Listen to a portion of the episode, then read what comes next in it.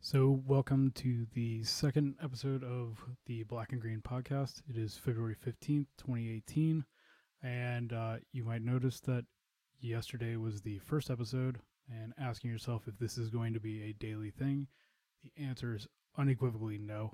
But uh, copies of Gathered Remains in my new book through Black and Green Press are supposed to be here today, and I was planning on uh, putting together orders tonight and uh, shipping delay put them to tomorrow. So, uh, wasn't going to be writing, so here I am. Um, just to give you a little more background, turns out people get very enthusiastic about podcasts. Who knew? Probably most people. Probably should have been me. Either way, um, I figure I'll give a little more background about myself very quickly, um, just for people who are not aware. Um, if you're curious, uh, blackandgreenpress.org, kevintucker.org. There's a lot more stuff there. There's a lot of writing, interviews, things like that. But I am an anarcho-primitivist, which means I am a green anarchist against civilization. Uh, and I've written well, my second book is coming out. It's called Gathered Remains. My first one uh, is for Wildness and Anarchy, uh, and it was a, both those are collections of essays. A lot of those essays from the first one are online. Um, Second one, not so much. The first one is sold out for Wildness Anarchy, is sold out. I do plan on putting out a second edition this year. Uh, takes money. So, if you're interested, check out the books. Uh, check out Black and Green Reviews, a project that I am the founding editor of. Uh, we started back in uh, first issue came out in spring of 2015. We're on issue five right now. That came out last month, and um, we are looking down uh, having number six out uh, this fall, winter, maybe earlier. I discussed it a little bit last night, but who knows? We'll see how things go. Uh, I am a fan of uh, anarchy in action in terms of uh, heckling. So um, I get a bit of a reputation uh, for being a dick, and uh, it's not necessarily undeserved and you could say, I don't give a damn about my dad reputation. World's in trouble. There's no communication. Everyone can say what they want to say. But firm believer uh, in undermining what John Zerzan pointedly called niceism. Uh, just, you know, get sick of people going in circles and uh, it, you know, all it's not how you say it, it's what you say. Bullshit. Uh, it's what you mean what you're saying, what you're getting at. Uh, that's what I care about. I care about the content more than the delivery. And uh, so that's that. Uh, might explain a little bit if you're not familiar with me and or my demeanor, but it's probably going to be fairly obvious if you are listening to this, if you're choosing to continue listening to this, uh, and uh, anything else like that. Uh, so the other thing, one of the things about this podcast is that I spend every night reading and writing, uh, and I also end up spending a lot of time in very lengthy email exchanges and things like that. Uh, some are good, some are not so good. Uh, some are obnoxious, some are great, some are horrible. Whatever. It's uh, kind of how communication works. If not all conversations are good, I trust most people would be familiar with. It's like communication is like that thing you do on Facebook, except not. Um, it's you know dealing with actual people and you know hopefully just not responding to everything and uh, actually having a discussion. But um, my hope is in a way that this podcast can answer more questions at one time uh, for what that's worth. So uh, it gives me more time to write. So basically it's a lot easier for me to say something into a microphone uh, than it is for me to answer the same question over email many, many times. That said, not trying to discourage people, but uh, I can be pretty bad about email communication sometimes, and it's usually because email is always competing with my writing and research time, which I value very highly. So hopefully this is educational. Hopefully this is informative. Hopefully this is worth listening to. Uh, and uh, yeah, sorry about uh, sorry about any of my other quirks that you're going to have to deal with at the time. Uh, and, you know, probably not a lot of people just listening because my beautiful voice triggers their ASMR, but what do you know? So, on with the first part. Uh, for those who are aware, there was a large school shooting in Florida yesterday. For those who are not aware, for those who are listening in the future, my reference to a school shooting in Florida might not be tied to the one that actually happened yesterday. It could be any time. These things happen all the time. And in fact, uh, I think the number was one school shooting every 60 hours in 2018. Pretty insane thing. It's a very civilized thing, and it's particularly uh, a very American kind of thing. Uh, so, John Zerzan had a letter to the editor about it, and as always, John is much more better, or much more better, much better at uh, very poignant uh, responses. So I'm going to go ahead and read this one that he sent out because fucking nails it. Uh, the mass shootings go on and on. We know that this phenomenon is about two things guns and mental health, except it really isn't about either. It's about the nature of society. When life has retreated to the cyber screen, when community is gone, when technological mass society means that people are increasingly isolated, cut adrift, Environmental catastrophe is arriving, and social life is more and more degraded and in retreat. And it makes almost zero difference who is president. It's looking like the last stage of the last civilization. Time to snap out of it. Jay Z. Gotta love John. Always love John. So, you know, I mean, I think that so much of this supposed conversation that happens every time around this is trying to kind of obfuscate a lot of points about uh, society in general and really focus on, uh, you know, what's guns or, or gun ads, gun access, guns rights, and it really becomes this issue of you know you're either for against gun control, you're for against more mental background checks or whatever, whatever it is, and ultimately it just comes down to more and more control. And I think a lot of people feel that uh, they kind of have to take a side on that, and it comes down a lot of times to you know, are you pro or anti gun? Um, I'm anti technology. I got guns. I mean, it, some things are going to not just be some simple kind of constructed moral quandary. Uh, I think that there's a lot of answers to questions like that uh, about what it boils down to and what you would do that really just have to do with the scale of society. And it's like to try and take a stance on any of it in terms of gun control and things like that, it just completely misses the point. And I think, as John very succinctly showed uh, or mentions, that uh, you know this is a much more complicated thing. We created the society, uh, and it just is beyond any human scale. And so all these things that would otherwise be picked up, be responded to by community, be responded to by other individuals where somebody could step in and intervene instead of, you know, hey, this person read a bunch of white nationalist shit on Facebook or whatever on YouTube, whatever kind of shit they're doing, potentially doing drills with, um, you know, some fucked up neo Nazi, all right, uh, shitheads and things like that to prepare for this and having, of course, the legal and uh, almost social backing to to do the kind of shit they're doing potentially could have been worse or more targeted. Not to say it wasn't anything. 17 people were dead so far. Uh, but, you know, we just go to the same point all the time. Like, what are we going to do about it? How are we going to fix this? How are we going to deal with the society? And it's a fake conversation. All these things people want to talk about, about like, you know, this is the conversation we're having. And of course, right now, especially in a time where uh, social media is such a huge thing, um, any of these these supposed conversations last as long as the news cycle, and then it comes and goes. It'll get brought up again because it's going to happen again. Uh, although with like the the insane wave of shit that's happening in in the perpetual news cycle right now, for the most part, this this stuff isn't even getting reported on. It's not getting much attention.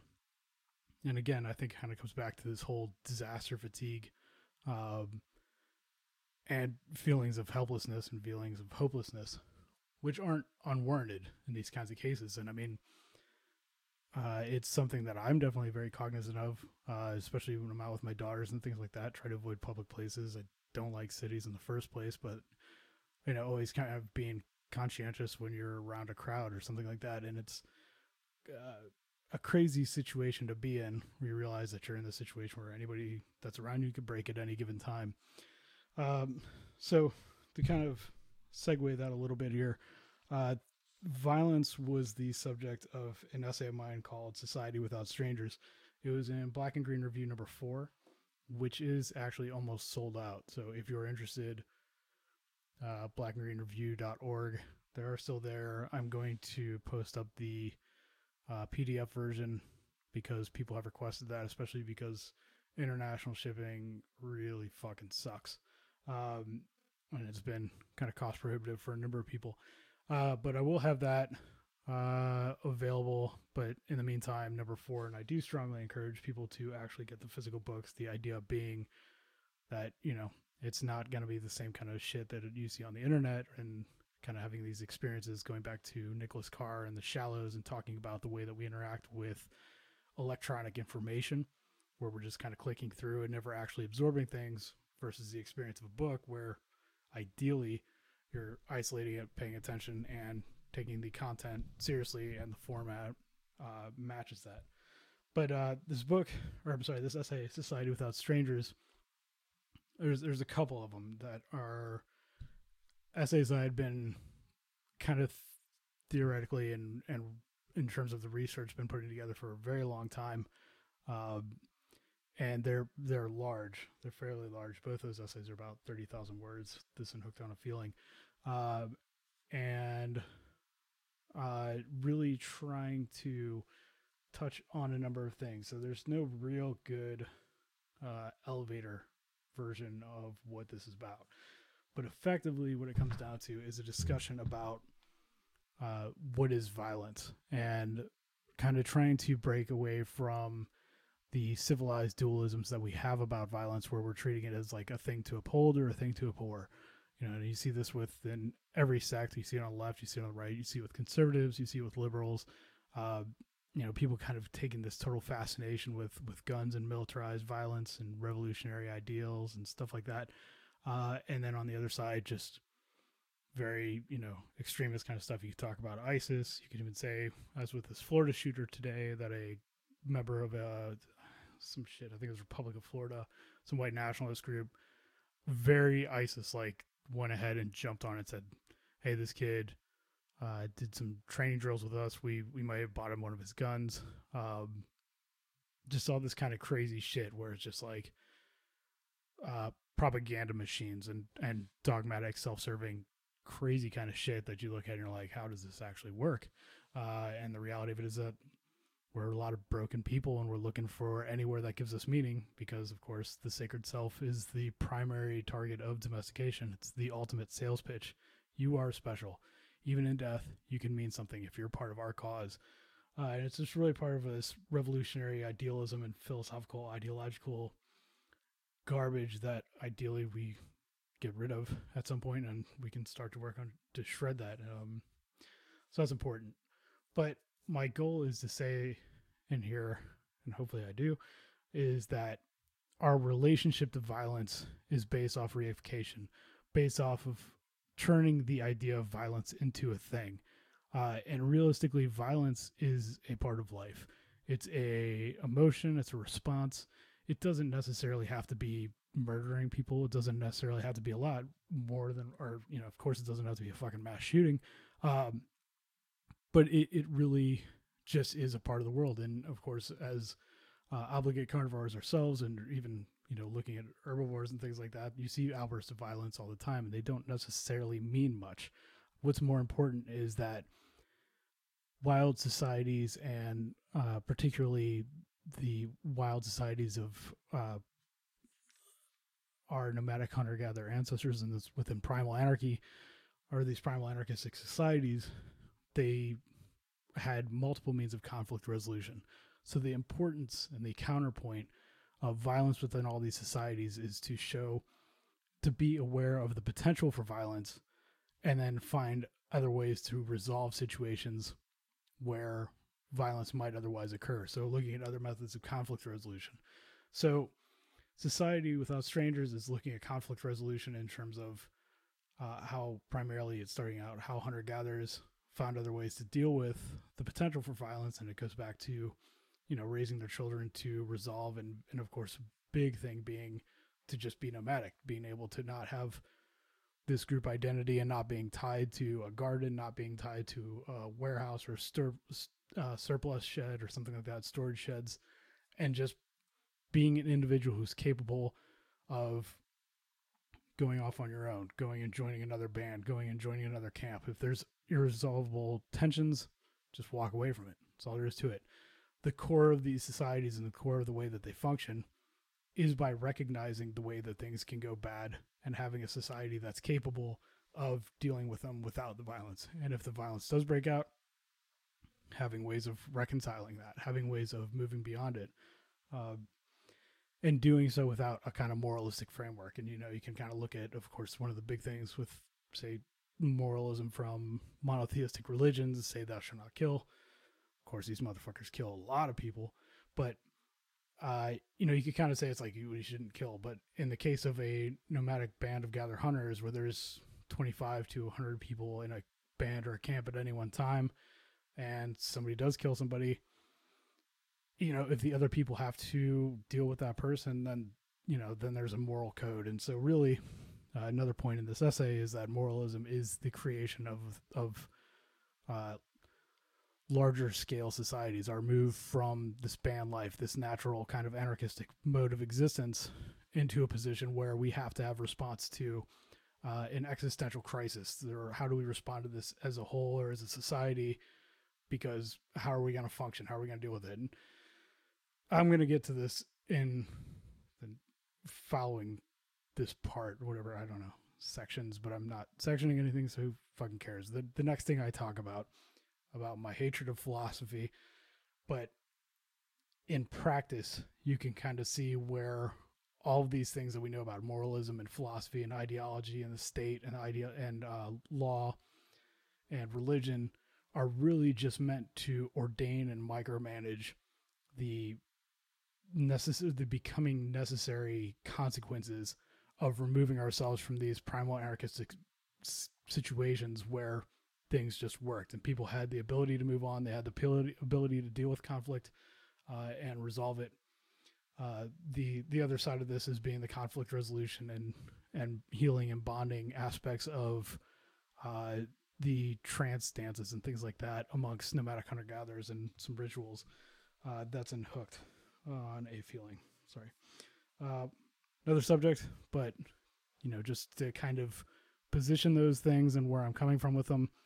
I see Society Without Strangers and Hooked as two sides of the same coin, both dealing with conflict resolution and the overarching thing of all my work, if you're not familiar, is uh, understanding primal anarchy and how domestication undermines that. In particular, uh, how looking at domestication in, in minutia and seeing how that was a response to our kind of human nature and our, our innate res- rejection of elements of control and elements of you know a kind of artificial hierarchical order. Uh, so yeah, that's that. So in the scheme of things, that's where these essays fit. The overarching point is that we want to talk about violence. We want to talk about mass shooting in terms of well, how are we going to correct this? And if we're not talking about civilization as a whole, then we're missing the entire point. We're not going to solve any of civilization's crises through them. And in fact, as John pointed out, and he's pointed out many times before, mass shooting is just one indication of civilization in crisis itself. Like this is the ultimate manifestation where you're supposedly sending your kids to learn somewhere, which is, you know, bullshit in its own regards, but uh, send them off to school and then another kid who's just alienated, disconnected, disinterested is just gonna take a gun and end it all. Obviously there's issues with the guns existing in the first place and if we never had them civilization wouldn't still be here. So if i could go back in time and take away a couple technologies maybe a fantasy round for the another episode we'll see. Uh, guns are pretty high up there. Plows also being up there as well. Just never being able to forge steel.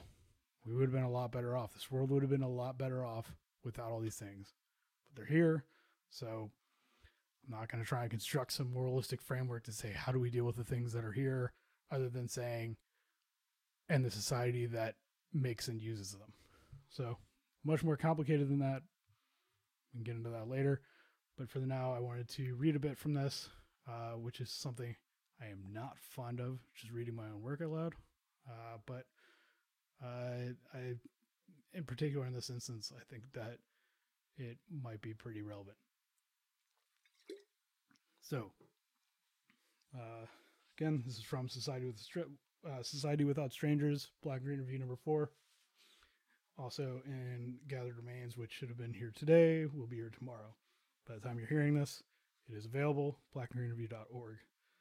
All right. So the story begins by talking about the situation with um, among the the Kung, uh, in which a, a guy named Tui had he's just kind of lost it. Um, a lot of background to that story, uh, and this is not me reading it. Uh, this is not how I write. Sorry, it's just how I discuss. Um, but to give the background, he had just kind of snapped one day, and he had uh, killed other people before. Um, and in this case, he had just shot off poison arrow at a person and hit them, and the whole band had just just had it just said, "This is enough. This person has to end." Uh, and they got into a battle or a fight with him, shooting arrows. And at a certain point, he had gotten hit with a poison arrow, and he just said, "You know, that's it. I'm done." Threw his weapons aside, just end me, and they killed him. Um, it's a fascinating story for me, which is why I opened this piece with it. And I think that you know there's a lot of people, Ted Kaczynski among them, who would say is like any instance of violence erodes what he would believe is the liberal basis of anarcho-primitivism, a garbage argument if there ever was one. And all this talk about how anarcho-primitivism supposedly cherry picks so that everything within uh, hunter-gatherer life was all dandy and fine, and everybody was just happy and communing with nature constantly, which is not what we're ever trying to present. I mean, there's no, you know, talking about human nature, talking about uh, the value of of wildness and the the the importance of just you know life and the the interrelationships between all living and wild beings uh, is much more complicated than just saying it's like oh here's the lion sleeping next to the lamb or some kind of weirdo religious moralistic heaven scenario or whatever.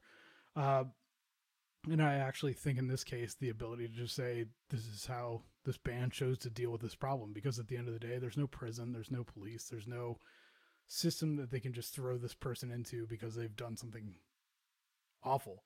Uh, and at the end of the day, there's that recognition that this is somebody that we're going to have to deal with. It's not just like we bury this person and we pushed them out of town or some shit. And now it's somebody else's problem. We don't have to deal with it. They had to deal with that person. So they dealt with it again, another reason why moralism is kind of a garbage situation. The people who killed him weren't murderers. They were, well, I mean, technically they were, but I mean, there was no moralistic quagmire. There was no convening of the councils and saying, this is what we're going to do. It's just a innate visceral response. We cannot deal with this person. We cannot deal with the harm that they're causing. So they respond to it. All that is to say, this is the preface for why I'm mentioning a person named Tui in this section. All right, so this is me reading now. Perhaps those who seek authority are not unlike Tui. The ability to kill on mass scale, to order the death of thousands, if not millions, from afar takes a certain kind of psychotic personality. The very person that most likely never was checked by parents and other children in a Bobby kind of environment. Perhaps those individuals would kill in any society, regardless of their upbringing or any attempt to resolve or dissolve conflicts before they mounted. It's nearly impossible for us to say, as nearly every person alive, even within recent memory, has been has not been a stranger to civilization and its systemic violence in one form or another. But we have unquestionable evidence that even if these personalities had existed, a society without strangers created coping mechanisms for dealing with them when they get out of hand. Civilization, on the other hand, has found ways to empower them you have this constant current throughout the history of civilization of patterns of behavior that are unusually vicious, even for societies with militaries. That is, societies where there are not only specialists in killing, but specialists in strategized mass killing and technocrats dedicating their life to increasing the ability to kill more efficiently. At the outposts of civilizations, you have of civilization, You have systemic empowerment of unhinged psychotics like King Leopold II of Belgium, who built an empire of terror in the Congo on the fortunes of rubber. A man who took hands and feet of slaves for not meeting his imposed rubber quotas and killed with absolute indifference to foster his own power.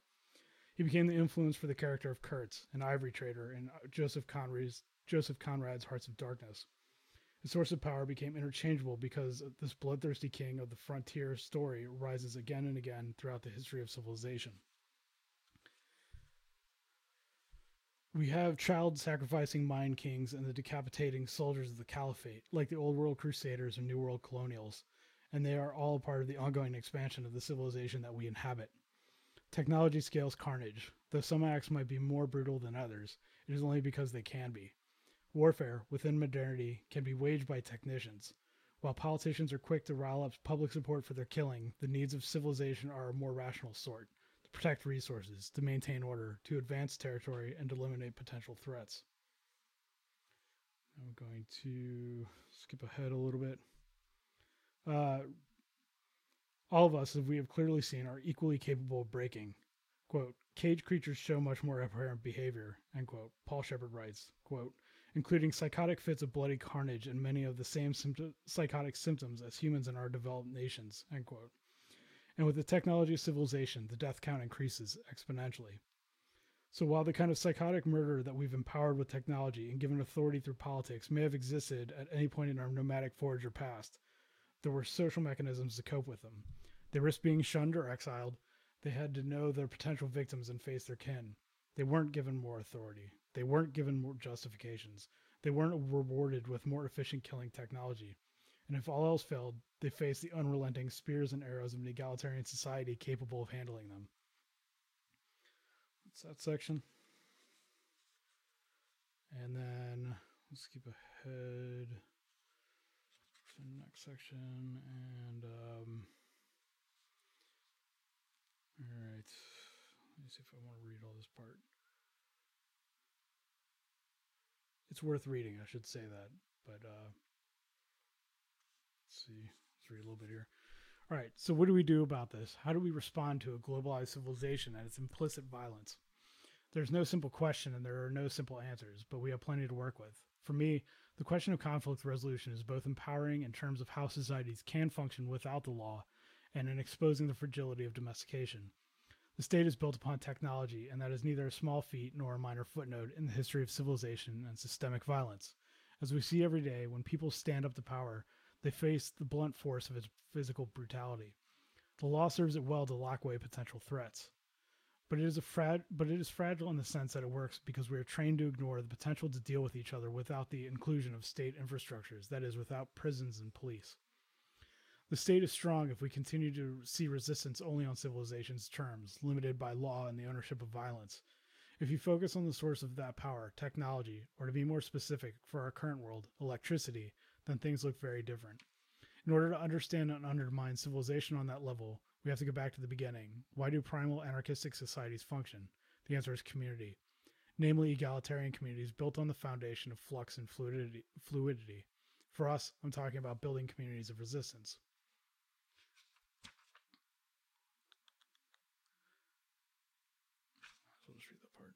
As I have argued elsewhere and repeatedly, the sources of indigenous resistance, in contrast to revolutionary movements, lie within the strength of communities. Revolutions are fought for ideologies. They are fought to correct the wrongs of the state and the want to reshape the enlightened future of society upon which the failures of the existing of the failures of the existing empires. Needless to say, even when they are successful, it is hard to argue that they're more appealing. Radicals and extremists, in many ways, simply mimic the form of religious death cults, most notably, in our times, ISIS. The vision of the caliphate and the righteousness of the martyr need no real world actualization. In offering the promise of life after living, the martyr is the ultimate ideologue. By the time they are able to dis- be disappointed about the future that wasn't awaiting them, it's too late to matter. Being untethered by the existing world, the relentless nihilism of indiscriminate murder sadly draws a new kind of allure. Terrorism grants an escape from the consequences of being dispossessed by the domestication process. It gives vindication to an unending to ending an unfulfilling life, a justification that serves as the only difference between the two ideologically or technologically infused archetypes of modernity, the suicide bomber and the mass shooter. Wink wink. We get the point. We get to this point because we believe the domesticator's innate lie. Authority lies within the law, and the power of authority lies in, in its monopolization of violence. So long as violence remains reified, so long as violence becomes and remains a thing, it has a lure. It becomes a tool of liberation just as much as the functional force of conquest. If the end goal of revolution, true to its innately political nature, is the conquest of, of authority, then time is always working against it. The Soviets who fought in the Russian Revolution might have had the numbers to take on tanks and cannons. I sp- suspect they wouldn't have fared quite as well against drones. Nor would we. But it is the demystification of violence that creates the potential to erode the sanctity of, of authority and to understand, much like egalitarian nomadic foragers, that there are ways to mitigate and dissolve tension without violence. In a world of billions of people, it's vital to recognize that it is not the lives of individuals that seal our fate, but the technology that grants individuals the power to wield authority or coerce systemic violence. It is the domestication process that keeps us in line and keeps us from viewing civilization as a failed attempt at creating a biological organism and acting upon it. In the words of John Bodley, quote, civilizations are an artificial cultural construct or artificial cultural constructions, sorry, not biological organisms and they would be poor biological form performers if we insisted on considering them organis- as organisms. Organisms. He must have just written it that way. Not my fault, I'm sure. End quote. Civilizations are not alive, but they are parasitic. They demand the wholesale consumptions of entire ecosystems, of devouring their wild hosts. Civilizations may not be biological organisms, but their existence demands that they act like one, so that they can die like them, so that they can die like biological organisms. Like its forebears, this civilization too will die. The decaying infrastructure of its technological reign crosses the span of nations and oceans. The precision of its war machine and logistics lie in the precision of satellites and cell phone towers, neither of which is impervious to destruction, intentional or not. The Earth, uh, the Earth decimating ability of power stations can be undone by storms as well as sabotage. The perpetuation of its growth and its dependent upon is dependent upon agriculture production as its primary crops continue to be threatened and tainted by climate instability. Its need for an unrelenting stream of finite resources remains undeterred. Its bloated and overwhelming rendition of a biological organism, unlike its ever growing harness of militaristic force, is exceptionally fragile and vulnerable. Humanity has survived millions of years of evolution by embracing fluidity and flexibility. There's no reason to believe that our biology can outlast the synthetic one of the state. And end quote. And scene. All right. So moral of the story anti-moral of the story to be more consistent with my wording uh, is that the entire issue of violence is not as simple as just saying you know more guns less guns more control less control more background checks more political interference or anything like that, but to just say the state is a failure, civilization is a failure, and their ability to control any of this is really just trying to keep 10 pounds of shit in a five pound bag as long as they possibly can to keep the veneer up to let us believe that they actually can control anything about our world, anything about us, and anything about the way we react. And the fact that people are breaking so much, the fact that people are going so far to find any kind of out and the fact that people are willing to take a gun into a high school or to a mall or to anything or strap a bomb to themselves just to kill as many people as they possibly can is absolutely an indication of how far this civilization has taken us from where we need to be and how far it has removed us from that community that we we need as social animals. And so to me, that's kind of the answer is that none of the above. Civilization is not going to get us there. Civilization is not going to fix this. We're better off as soon as we realize that. So before I jump ship here to the next topic, let's have a little interlude. Uh, and relates to uh, the work, the book I'm currently working on right now of Gods and Country, uh, about the origins, or the subtitle is "The Domestication of Our World," and uh, about the origins of uh, religion, kind of tribal nationalist identity, uh, and patriarchy, but really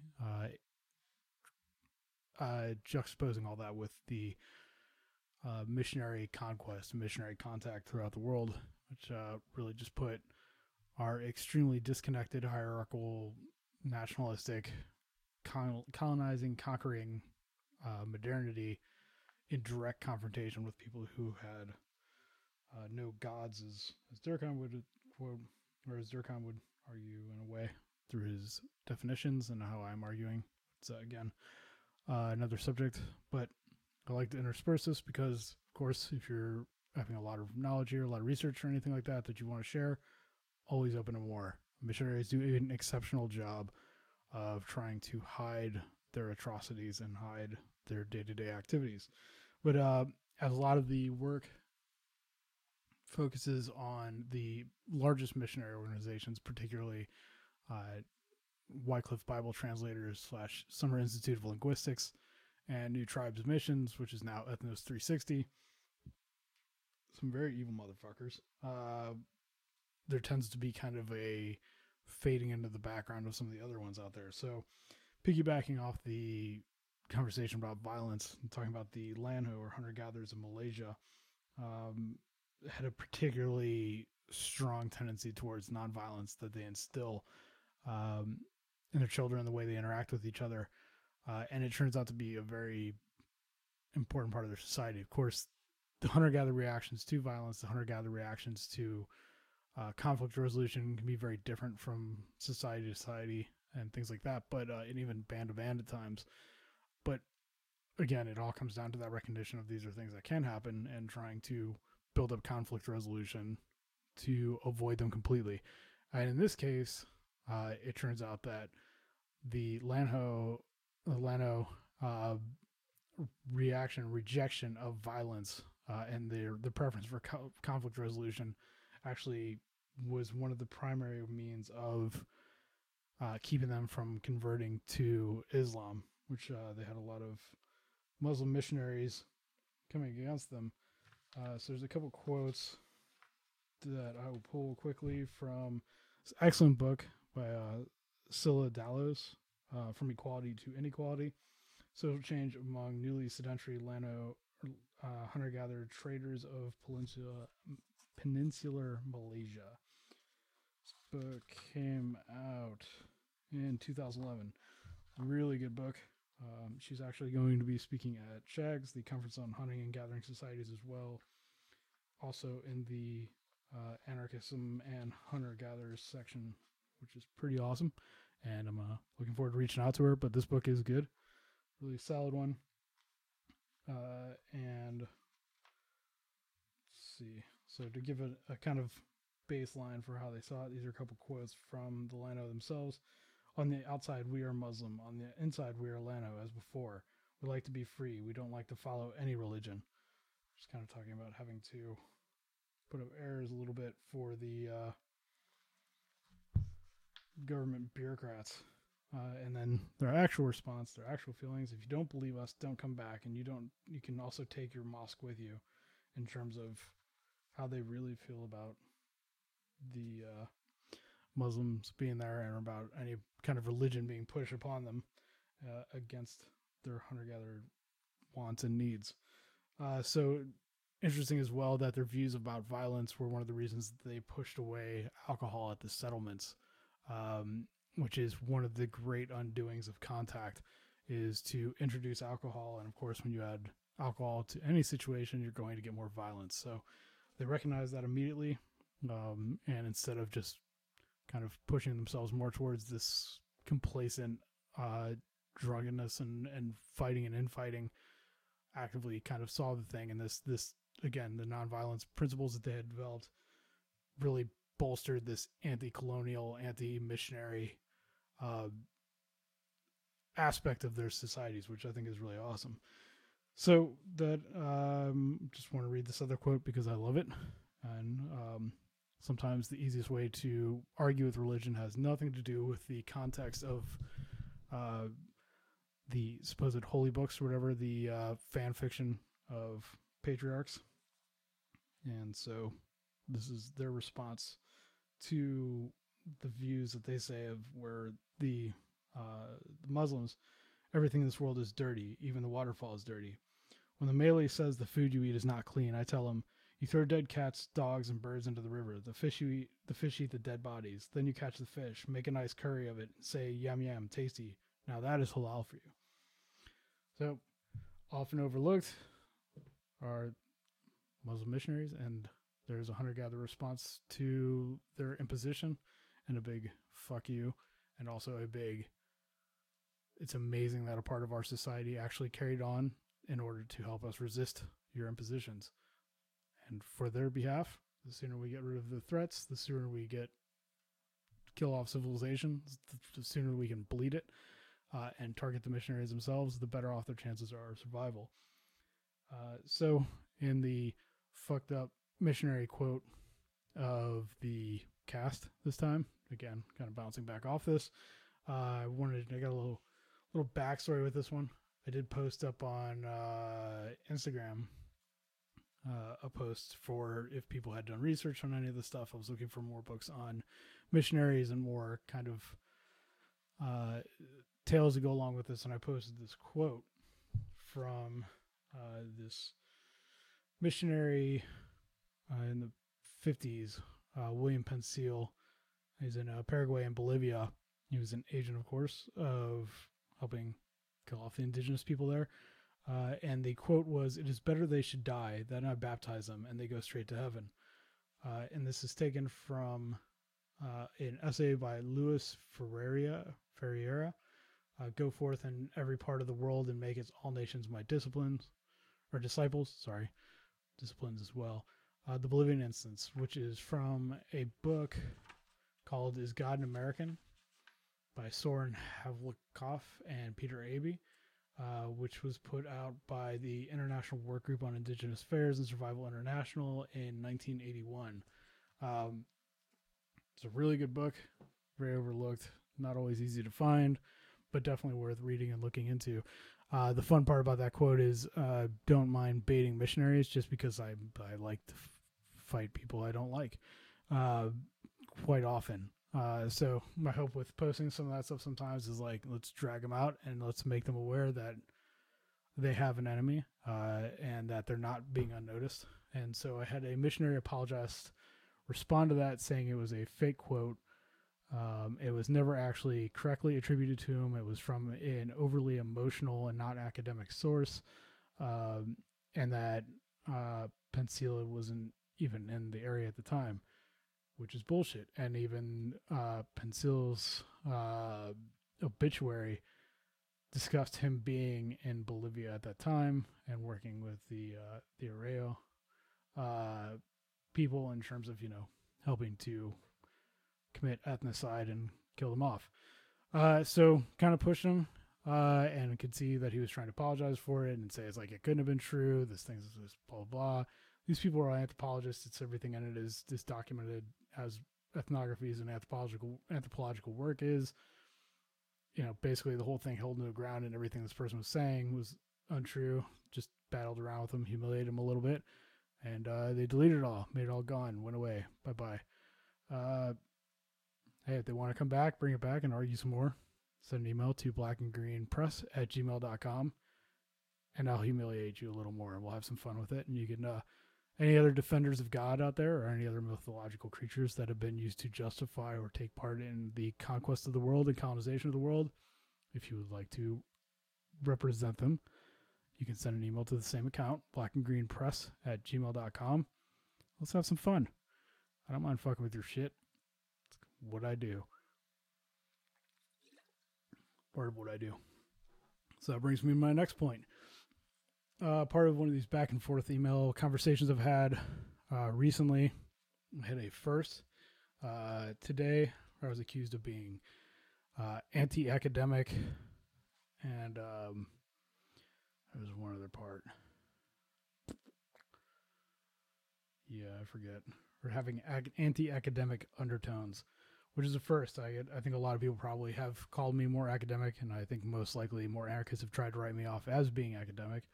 Um, to me, it's just kind of a, a, stupid point, and I think most often what happens is when people are saying that they're anti-academic or anything like that, they're being kind of lazy. Now that said, I am against uh, pointless droning on and just taking everything as though it's a mental adventure and there's something to solve here that has no real consequence in the world.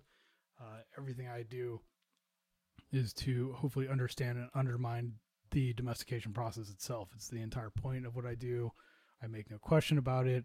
I'm not willing to cheat or slight anything that I'm doing to try and attain that end. But I'm not going to lie. I mean, that's the fun part about being an anarchist. It's the fun part about self publishing and things like that. It's not that I don't have standards, not that I don't have rigor. It's not that I don't uh, intentionally deal often with people who I know are going to call me on my shit or just try and point things out and really take everything to task, which is a huge part of Black and Green Review's editorial board. At times can be very contentious, but you know, we're not letting anybody just get away with anything. We want to fill in these gaps. We really want to expand this entire critique. We want to be able to really take all of these aspects to to the furthest degree and to uncover things that hadn't been uncovered or hadn't been uncovered in the same context before and really kind of draw things together. And I'm always interested in uh, writers and thinkers and, and pieces that can pull things together from different realms. So talking about my own work, uh, it's ethology, ecology, anthropology, history, um, some sociology. I mean, I'm really interested in looking at very specific areas in relation to how we as social animals relate to each other and how we relate to the world and how domestication predictably undermines that. As I mentioned before, as I mentioned again, it's kind of my shtick. It's what it is. So it's an arduous process, and I mean, this is something that I spend pretty much all my time is doing research and writing and uh, going through and and going through the sources and not having to hold up this journalistic notion as I was getting to with the the idea the fun part of this is that we don't have to pretend that we have some kind of like neutral perspective here we don't have to play these journalistic games of saying it's like oh we got to give the other side equal footing it's like the entirety of history the entirety of everything we're taught is the other side is the colonizers speaking and fuck them like like you don't have to misrepresent them uh, but they do plenty awful on their own uh, so I don't need a defender, and there's no need to. There's no need to give people credit where it isn't due. Uh, call it as it is. Don't have to be nice about it. I don't intend ever to be nice about it necessarily when it comes to representing the intentions, wills, and actions of colonizers. Um, it's a pretty big, hefty fuck you to all of them and all their current and existing and past enforcers uh, and agents. So, that said, I think that a lot of what happens within the anarchist scene is this kind of faux anti-intellectualism uh, and faux kind of anti-academic. So it's basically saying that anything that's got citations, anything that's got research, anything that's got uh, this kind of arduous process behind it is untouchable, or it's just kind of like hoity-toity, snooty university bullshit. Um, and that said, there's a lot of things produced that are exactly that. I mean, the academic machine really has existed in a lot of ways and just trying to find ways to perpetuate itself. That stuff does exist. It doesn't mean that everything ever produced by it at the same time is pointless. Um, so this is kind of a roundabout way of of getting to this main point of this section, whatever we're to call it.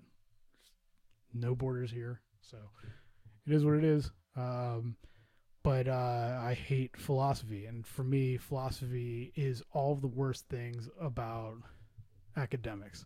Uh, so, kind of bringing it back to what I was getting to here was that we have to give people more credit for what they're capable of understanding uh, and where things are at. And if we kind of treat all these things as some kind of ivory tower situation or something like that, like yeah, I mean it's just pedantic bullshit. You might as well be a missionary, just telling people it's like we've got to give it to them in a way that they can understand it.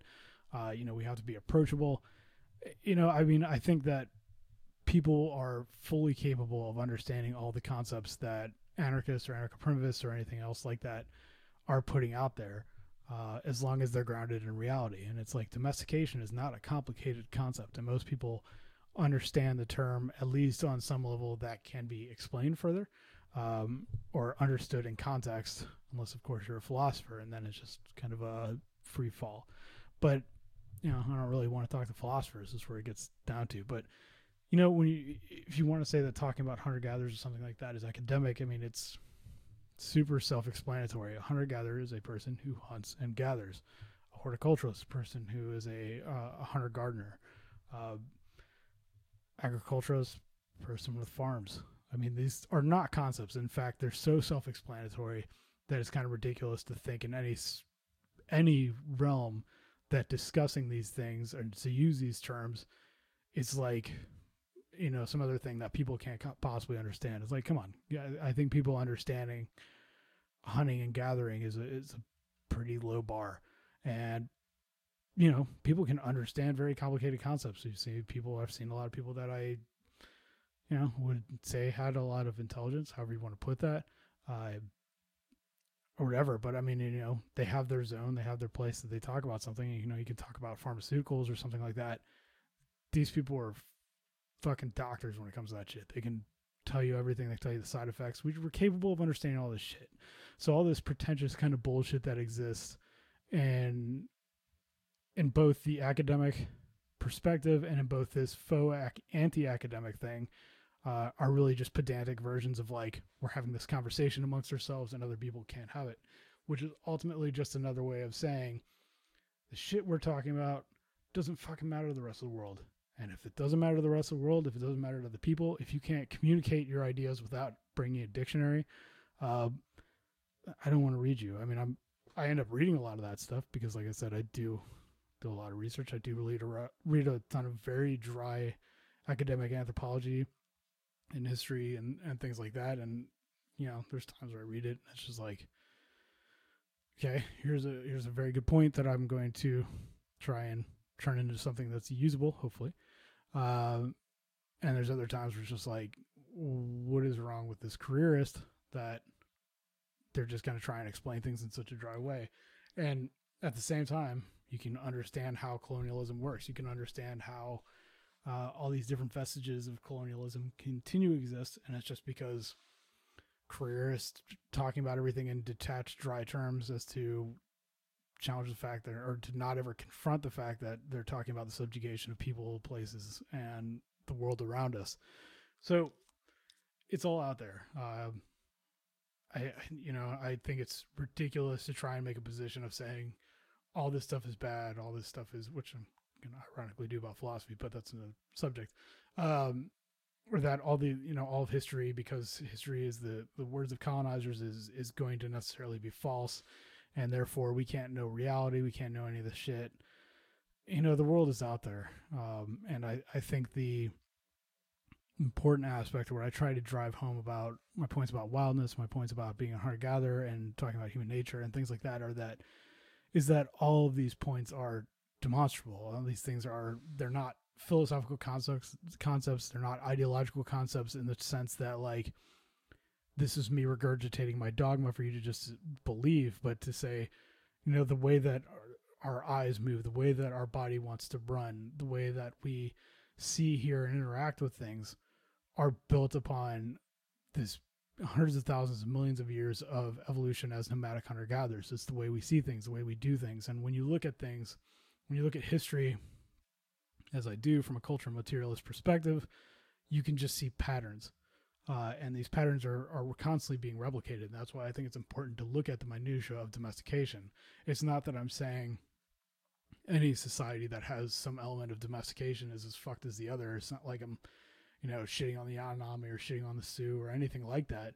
It's just to say that we're in a unique position historically in this world for those of us in the first world, those of us, you know, speaking English and listening to this podcast, having a computer or something like that, where we're facing the collapse of the civilization uh, in our lifetimes or not or how fully it's going to be it, it is a process it can take hundreds of years and you know but rapid changes can happen very quickly where we have access to this thing within us and we're looking at you know ways out. We're looking at ways that we can live in communities, ways that we can deal with each other without the state or going back to conflict resolution, things like that. And there's all this hyperbole, hyperbole, and all this talk about you know creating some future society or whether or not you should even talk about creating some future society that just kind of carries with it a lot of very laughable historical inaccuracies and lack of awareness about history um, but also you know delusions as to what it is we're capable of doing. Uh, there's a reason that nomadic hunter gatherers took a very similar form and had functioned in very similar ways even if even there's differences in ritual even if there's differences in the way that hunting techniques worked. Um, they all take basic forms. They all kind of respond to things in similar ways even if there's differences there's still kind of a general response. It's conflict resolution through movement through dancing through singing. Um, they're universals and there are some differences. You have the lanoh who had very strict nonviolence and you had the kung who you know would execute a person who had gone crazy and killed people.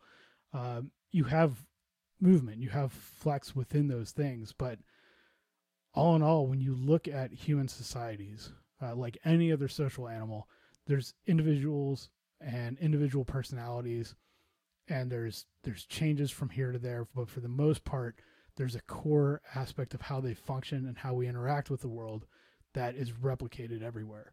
And anywhere you see elements of domestication, whether we're talking about people settling, whether we're talking about people having gardener gardens, whether we're talking about people having, you know, storehouses full of dried fish uh, proteins, or you know whether they have row crops, uh, all these aspects of domestication, in terms of domestication of plants and animals, and then the domestication of humans, really take the same form. And uh, there's a, a kind of constant theme, especially amongst anti-capitalists and Marxist communists, to talk about uh, capital has created this want or this need, and, and religion and the state are are a created need, and that's why they're used to control us to sell this entire narrative. And it really gives domesticators and civilizers way too much credit. Uh, civilization is primarily just maintenance, um, and it's really just you know it's the path of least resistance to form people who are ultimately uh, conscripts and labor force, military force, whatever it is that you know we are. In this case, a lot of us just post-consumer, whatever. Um, things drifting along and occasionally going crazy and gunning out in schools and students. Uh, but you you just see how these patterns emerge, and you can see how the the way that this functions, the way that civilization has gotten as far as it has, is by taking aspects of us as social animals and tearing them apart and then recapitulating them back to us in a way that befits hierarchy and dominance. Uh, so, you know, you get the rise of religion as the owning of this narrative about the things that we would feel between each other when you take a look at the communal dances, the trance dances, and things like that.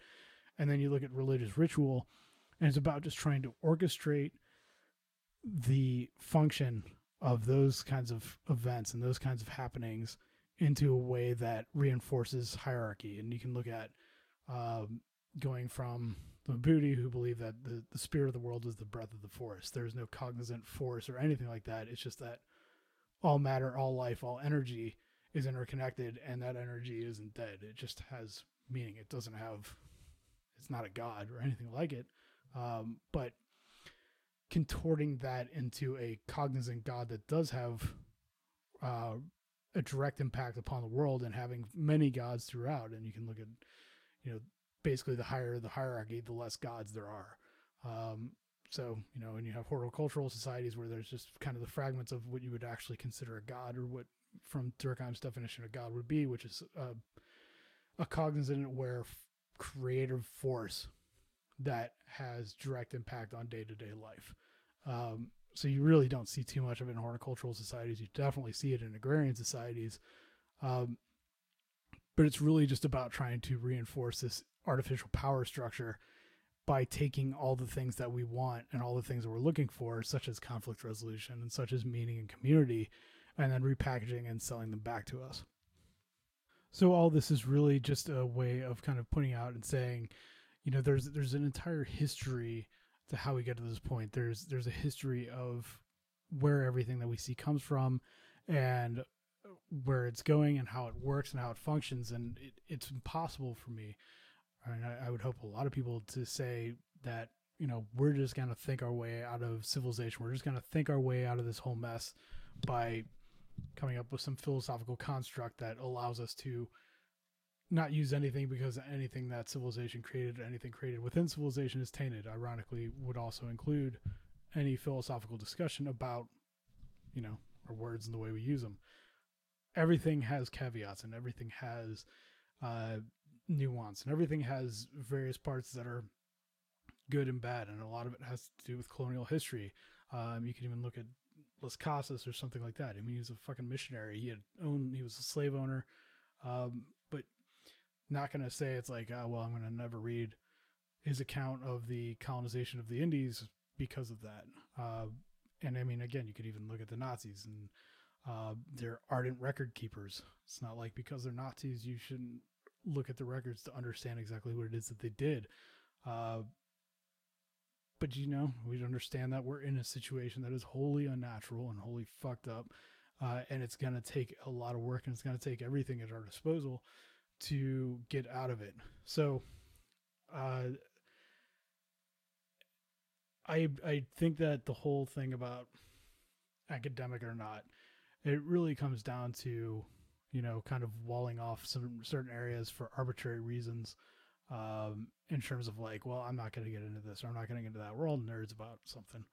It's just how it is. And uh, some people make a career of it and some people don't. Some people get initials behind their name, some don't.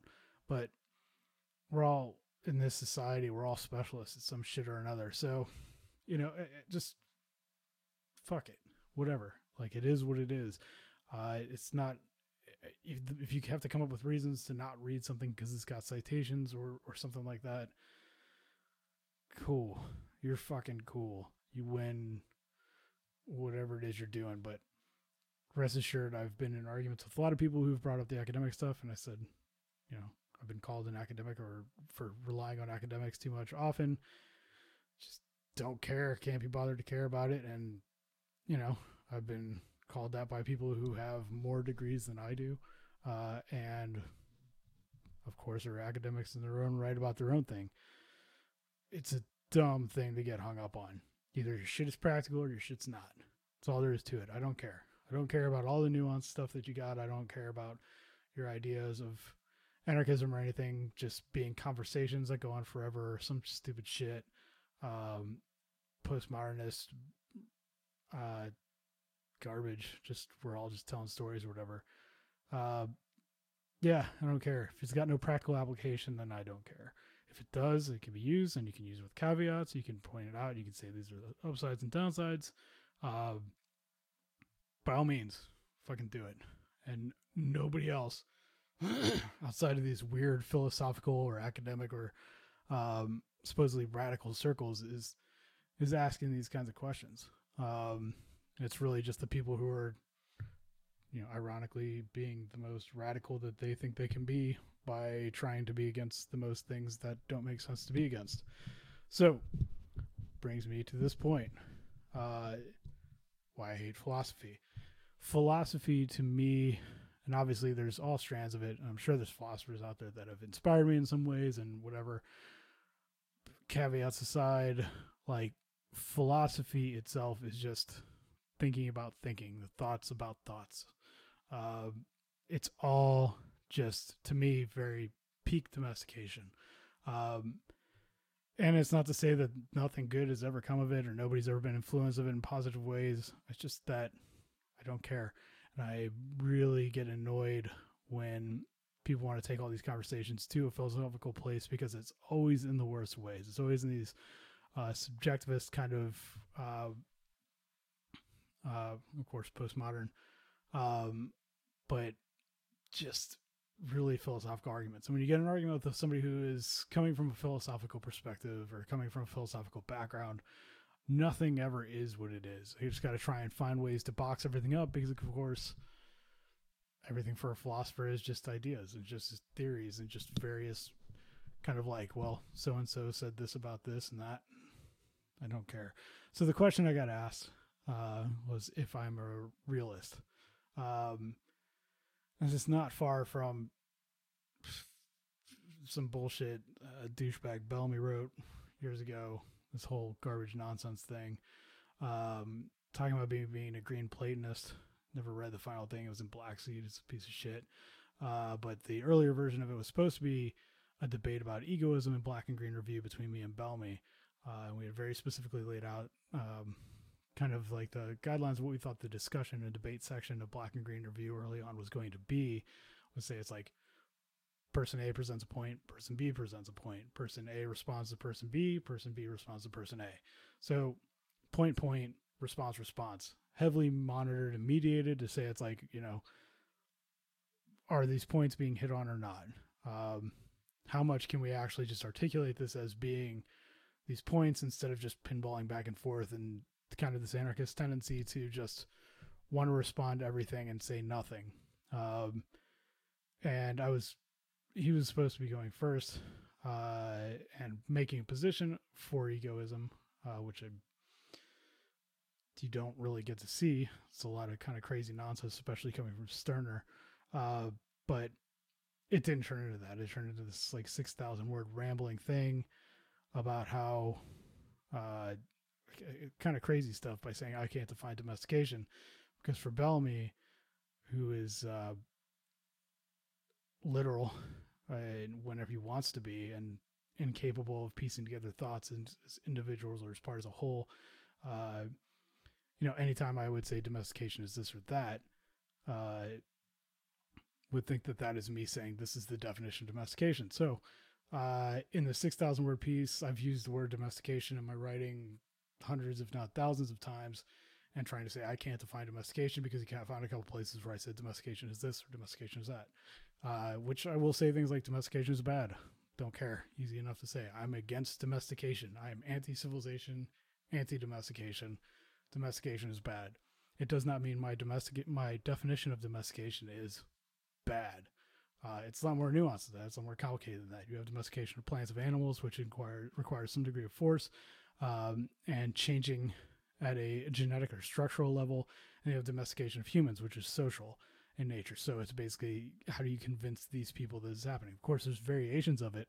Uh, when you get to civilization, you have force, you have cases of slavery, you have cases of um, internment and things like that, where it is by every stretch of the imagination domestication by force, but the the implicit part of it being that domestication in all cases, but particularly in human cases, doesn't result in a change on a genetic level or a change on on really uh, any basic aspect of what it means for each of us to be born a nomadic hunter gatherer. We can be convinced otherwise. We can be living otherwise. We can be putting a lot of crazy situations as we currently are.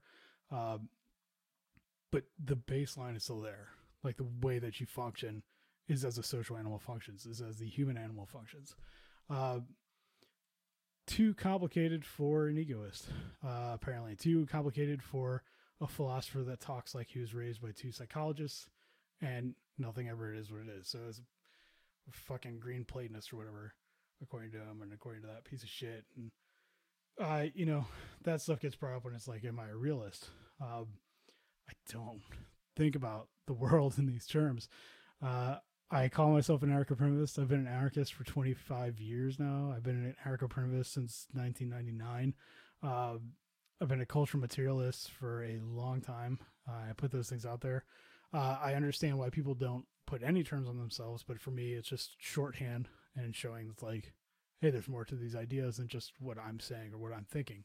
For me, that's important. Again, the validation of these claims is just I'm putting my math out there, when I put citations out there, when I put the quotes out there, it's like this isn't just my ideas.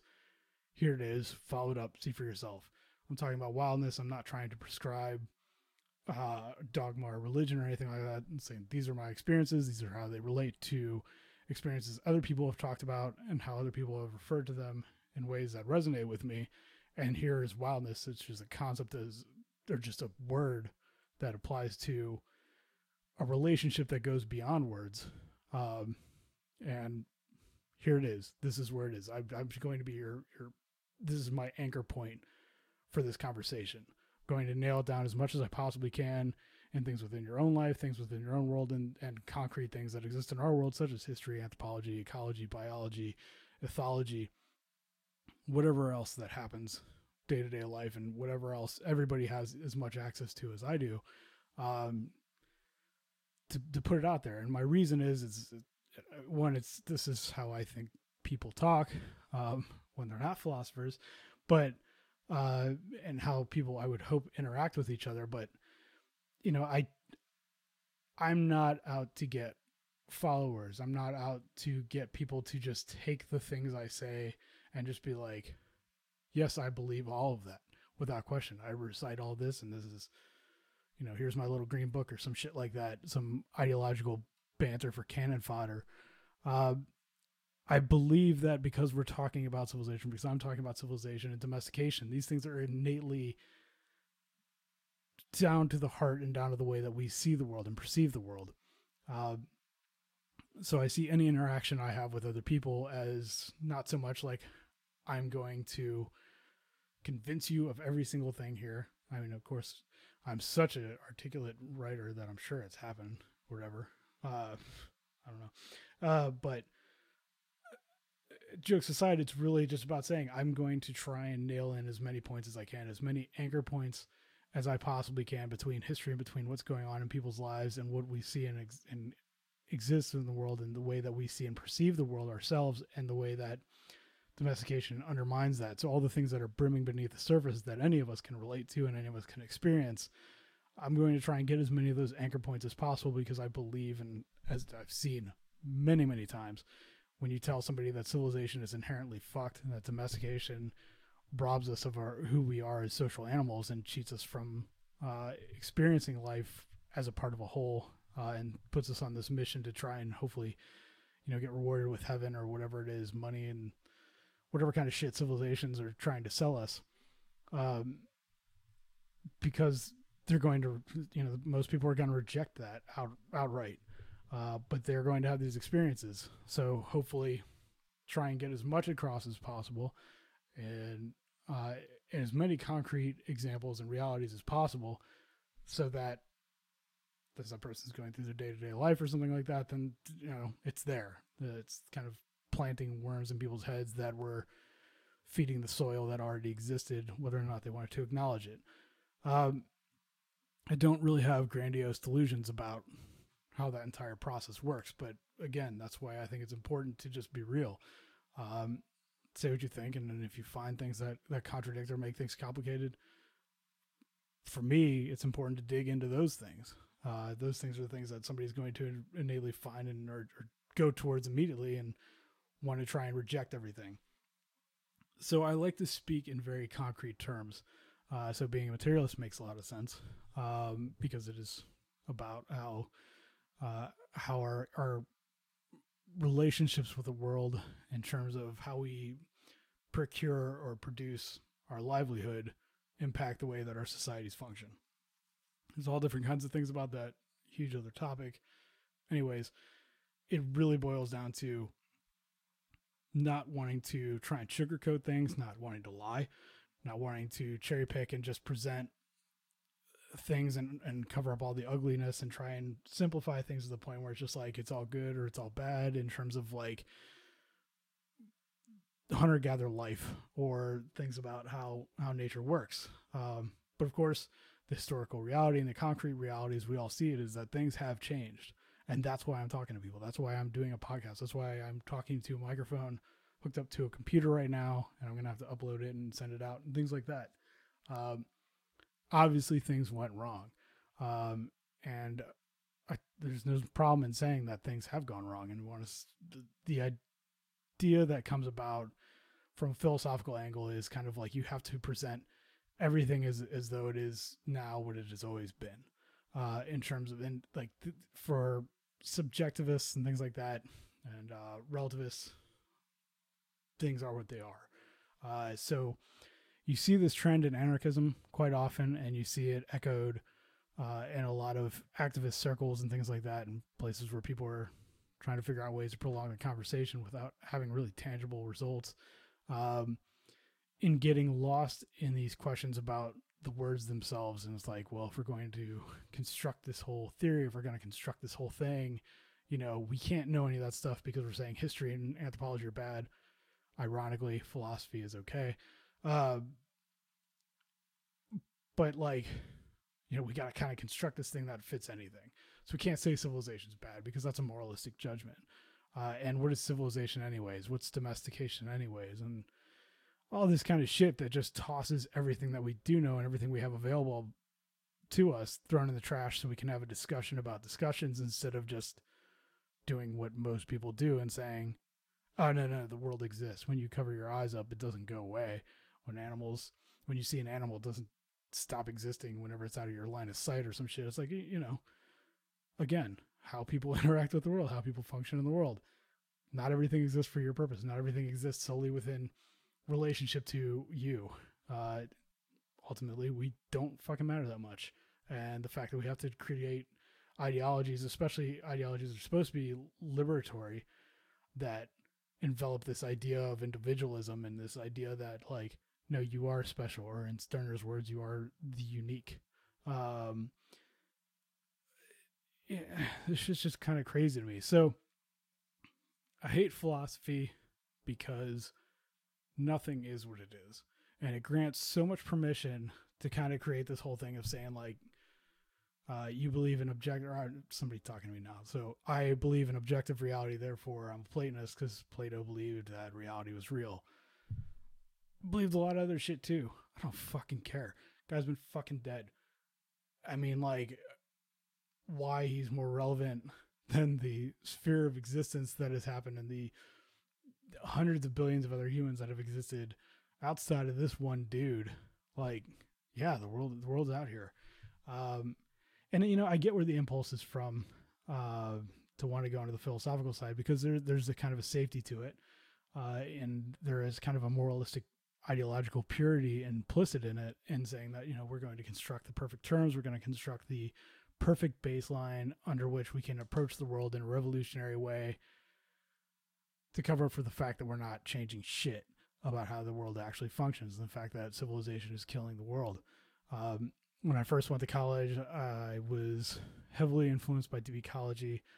Um, I was an anarchist syndicalist at the time, uh, red anarchist, uh, but also a very confused one um, in terms of not having to reconcile the aspects of the syndicalist or worker control aspects of the ideology that I kind of strangely fit under and had de facto kind of fallen into uh, with the fact that I was very ardently um, supportive of Earth First, Earth Liberation Front, Animal Liberation Front, uh, indigenous resistance movements, anti-extraction, uh, protest resistance, activism, um, all these things that were innately against civilization and innately against production itself.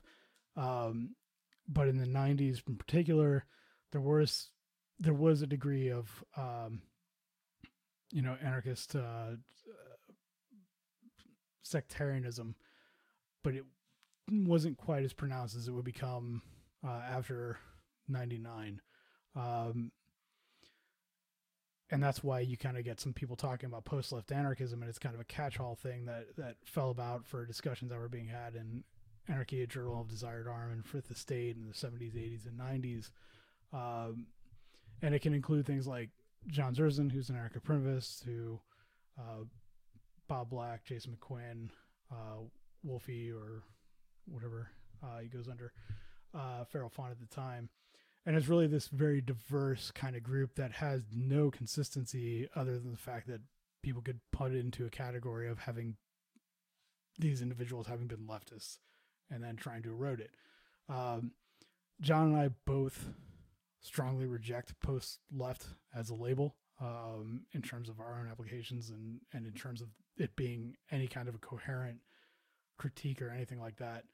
Um, that's a whole other discussion, but uh, coming back to that, uh, at at that time '99 and early 2000s, as Green Anarchy was just starting to happen, Green Anarchist uh, was already an anarcho-primitivist publication in the UK. Um, but Green Anarchy was started out by a somebody who had been a former editor of Green Anarchist in the UK, was a very liberal green anarchist, um, and nothing like what it would become after the editorial change around issue four and five. Um, so talking about, I don't even know. I'm guessing on the top of my head between 2000 and 2002, uh, at which point Green Anarchy went from this entire section of anarchy where people from Grand Purchase to um, Murray Bookchin, where the social ecologists and things like that were thrown under it, to us just getting the new wave of green anarchy out there and just saying this is green anarchy is innately anti-civilization. Uh, I know some backlash and there was a lot of whatever, but it, it kind of went without too much of a fight. Um, and it became a lot more obvious to say it's like uh, there's these sides of anarchism, the green red split or whatever, that really was pretty massive in terms of just being able to say it's like, oh, okay, the inconsistencies we had between the red stuff and between the green stuff were more obvious. And of course, these discussions have been having had been had in primarily in AJODA Anarchy magazine, um, but extrapolating a lot more and becoming a lot more apparent and a lot easier to just say, oh yeah, all those inconsistencies in my ideas can't coexist as they had amongst the magazine like Live Wild or Die, which was kind of a precursor to Green Anarchy in a way. Um, but you had red anarchist stuff, you had green anarchist stuff, you had articles about uh, sinking whalers, and you had articles about unions.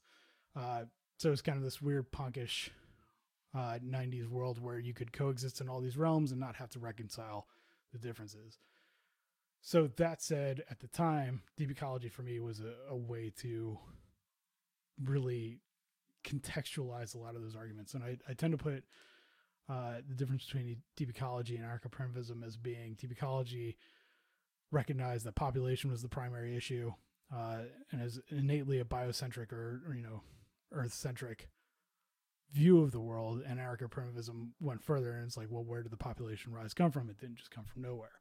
So anarcho-primitivism is more innately focused on the roots of civilization the origins of civilization and deep ecology is more just like a perspective um, and very radical things came about about it from it earth first was founded on above all else uh, deep ecology, biocentrism, and it created a lot of action and a lot of activity. But that's also why the people who started Earth First are just, you know, kind of douchebags um, in a lot of regards. So they could be very sexist, pro border, just because it's it really came down to like we're trying to deal with this problem as it is, um, and trying to to find things like say how do we deal with population, um, instead of saying like what are the things that happened in the world that made population going possible to explode. So it was a philosophical perspective. Uh, the practice of it was equal parts Earth first, and for some reason, amongst deep ecologists, uh, deep powder skiing. Uh, okay, why I don't know, but it's kind of an ethos. It's kind of a a worldview, but it's very much philosophical. Uh, it, it's not interested so much in where these things came from as it is in saying like here's a problem we need to address and we don't need to dig too much deeper so let's talk about it and that's why deep ecology has been home for some eco-fascists uh, and people who are going to say it's like well the problem is population so we need to thin the population uh, whereas you know anarcho-primitivist critique would say population explosions happen because of technology making them possible and sedentism removing a lot of the variables that kept uh, nomadic hunter gatherer band population relatively in check, and you didn't have to have so much in terms of infanticide and geronticide and warfare. Uh, ecological reactions to, or I'm sorry, social uh, political reactions to an ecological situation. So for me, that hatred was kind of like building because I thought philosophy could be a way of understanding the world as it is and trying to to pull these pieces together.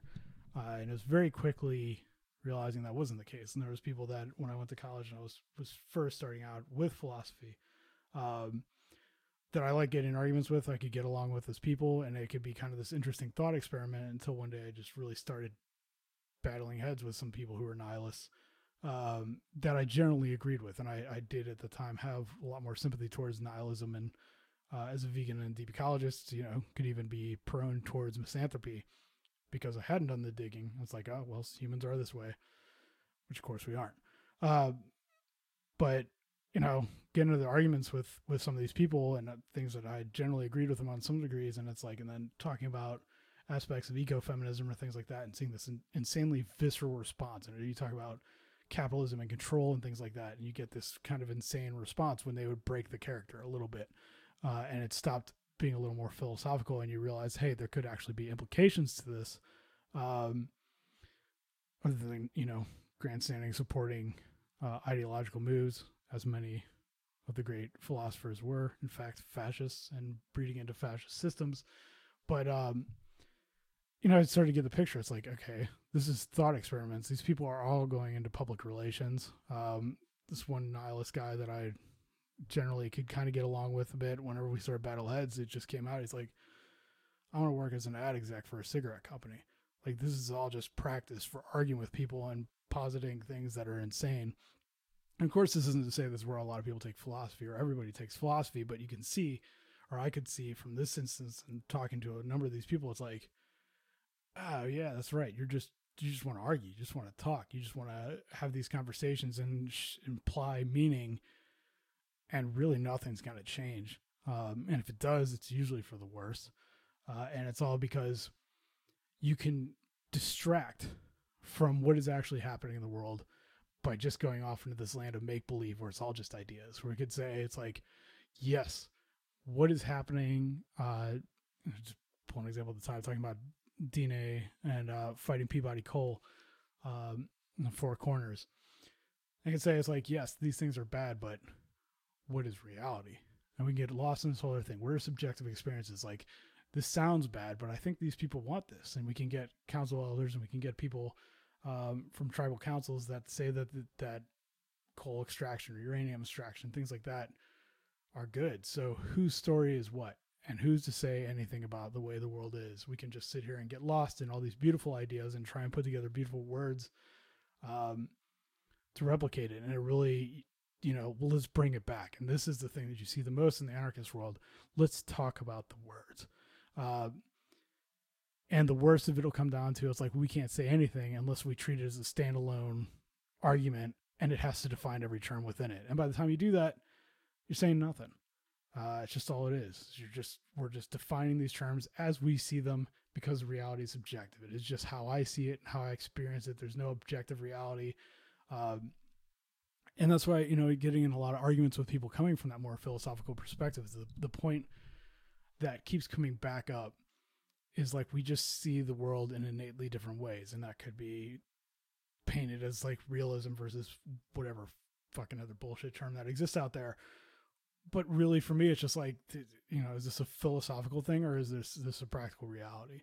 Uh, and arguing with egoists arguing with people who are against or you know very happy to spend their time uh, trying to figure out some ideological construct they think that I think wildness represents or how they think that I see wildness as a religious experience rather than anything I've ever actually said um, it just gets lost in these circles and it's like you know to go through this. Been through this many, many times.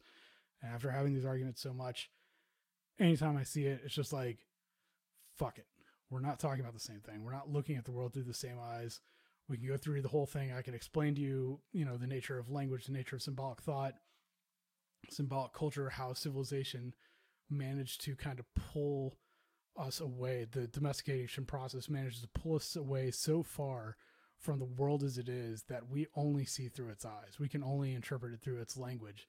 Um, but at the end of the day, it's like, yeah, you can pick apart all the words, and we do. We we do a good degree of it through primitivism, and we question the entirety of it. But that's within context.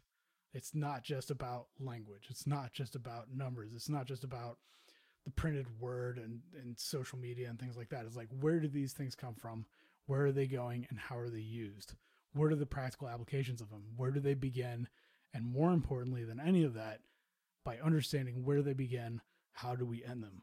And that all of these things have an end. And if we're not talking about this, if we're not talking about, you know, fighting civilization, if we're not if we're not able to talk about civilization as as an entity, as a historical process or as a historical creation that exists within our own lives and threatens them at the exact same time. I don't want to have that conversation. And to me, the, I could be wrong. People might take this different ways. Whatever, sue me. Um, I don't get the point of those conversations. Um, I'm sure they're fun. I'm sure they're entertaining. I'm sure you can get a very good self righteous feeling from them. Uh, but it's it's not a conversation I'm interested in having. So when a conversation goes to that point where it's just like, you know, are we talking about objective reality? And people are saying it like it's the fucking worst thing they ever heard, and I might as well be a Christian or some shit. Eh, conversation over. Period. And done. That's all there is to it. We don't see this world in the same way. I'm not wasting any more time on this. I've had this conversation, this argument enough. That's it. So now I'm putting it out here. Hopefully it happens slightly less often. It is not going to, that's for sure. But uh hey, if I stop it from happening one time, that's fine with me. You can have that conversation with plenty of other people. I'm sure there's plenty of people who are fucking stoned off their ass and they want to talk about, whoa, bro, like what's real? Is reality real?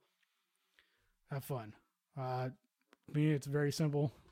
Reality is objective, experience is subjective. So there you have it.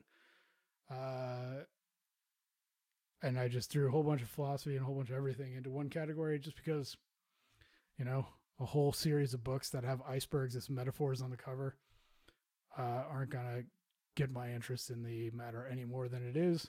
And as it stands with history, ecology, ethology, anthropology, there's plenty more shit that we know about the world that we don't have to sit here and second guess about and debate about um, whether it exists or not, uh, and actually get to something that matters. Uh, so that's where I'm at, uh, and that's the importance I think of having anything grounded. So rant over for now. We'll see. It'll probably come back, and I may or may not choose to acknowledge if it does because I think I've spent enough time on it. Um, we'll see. So uh, that's that. And uh, just to kind of rehash some things here, uh, the podcast is Black and Green Podcast. And you want more information, you want to submit questions, comments, feedback, tell me to fuck myself, whatever. I don't give a shit. Uh, you can send that all through uh, blackandgreenreview.org. There's a page for the podcast, and it's got a form on there, so you don't even have to actually send me an email um, if you don't want to, or you can send an email to blackandgreenpress at gmail.com. Um, and I will do my best to respond seriously to any serious things that come across. Um, and uh, yeah, potentially mock other things. I don't care. Send what you got. Uh, let me know what you think or don't. Um, of course, it's very helpful if you support both Black and Green and the podcasts. And of course, I'm going to plug my own work. Uh, I do spend a lot of time and money on doing this stuff. And if you like what I'm doing, if you like my books, if you like my work, if you like Black and Green Review, if you like the podcast, any donations or anything like that are very helpful. On that page, you can donate through PayPal or sign up through Patreon or whatever. But really, if you're interested, buy the books, tell people about them, talk to people in real life.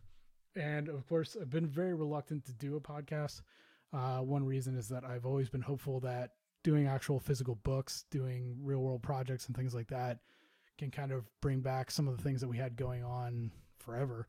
Um, and actually having face to face discussions um, and things like that. So, uh, we used to be able to get a lot of money for projects by doing university gigs. So, students, I don't have a whole lot of connection with a lot of you these days, but uh, seems to have been forgotten that you're able to pull funds from schools to get speakers. Myself, John, I think Four Legged Human as well, uh, from Black and Green Press, Black and Green Review, are always interested in, in doing speaking gigs and engaging with people in workshops and anything like that. Uh, if you're at a school and you can have access to a group that can help get some funding to get us out there. That'll mean that we can get out to a different area than we're currently in and uh, maybe do some workshops and things like that.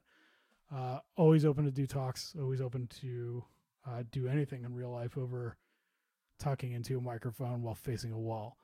Um, so, that said, uh, those are the ways to support it, those are the ways to help spread the word.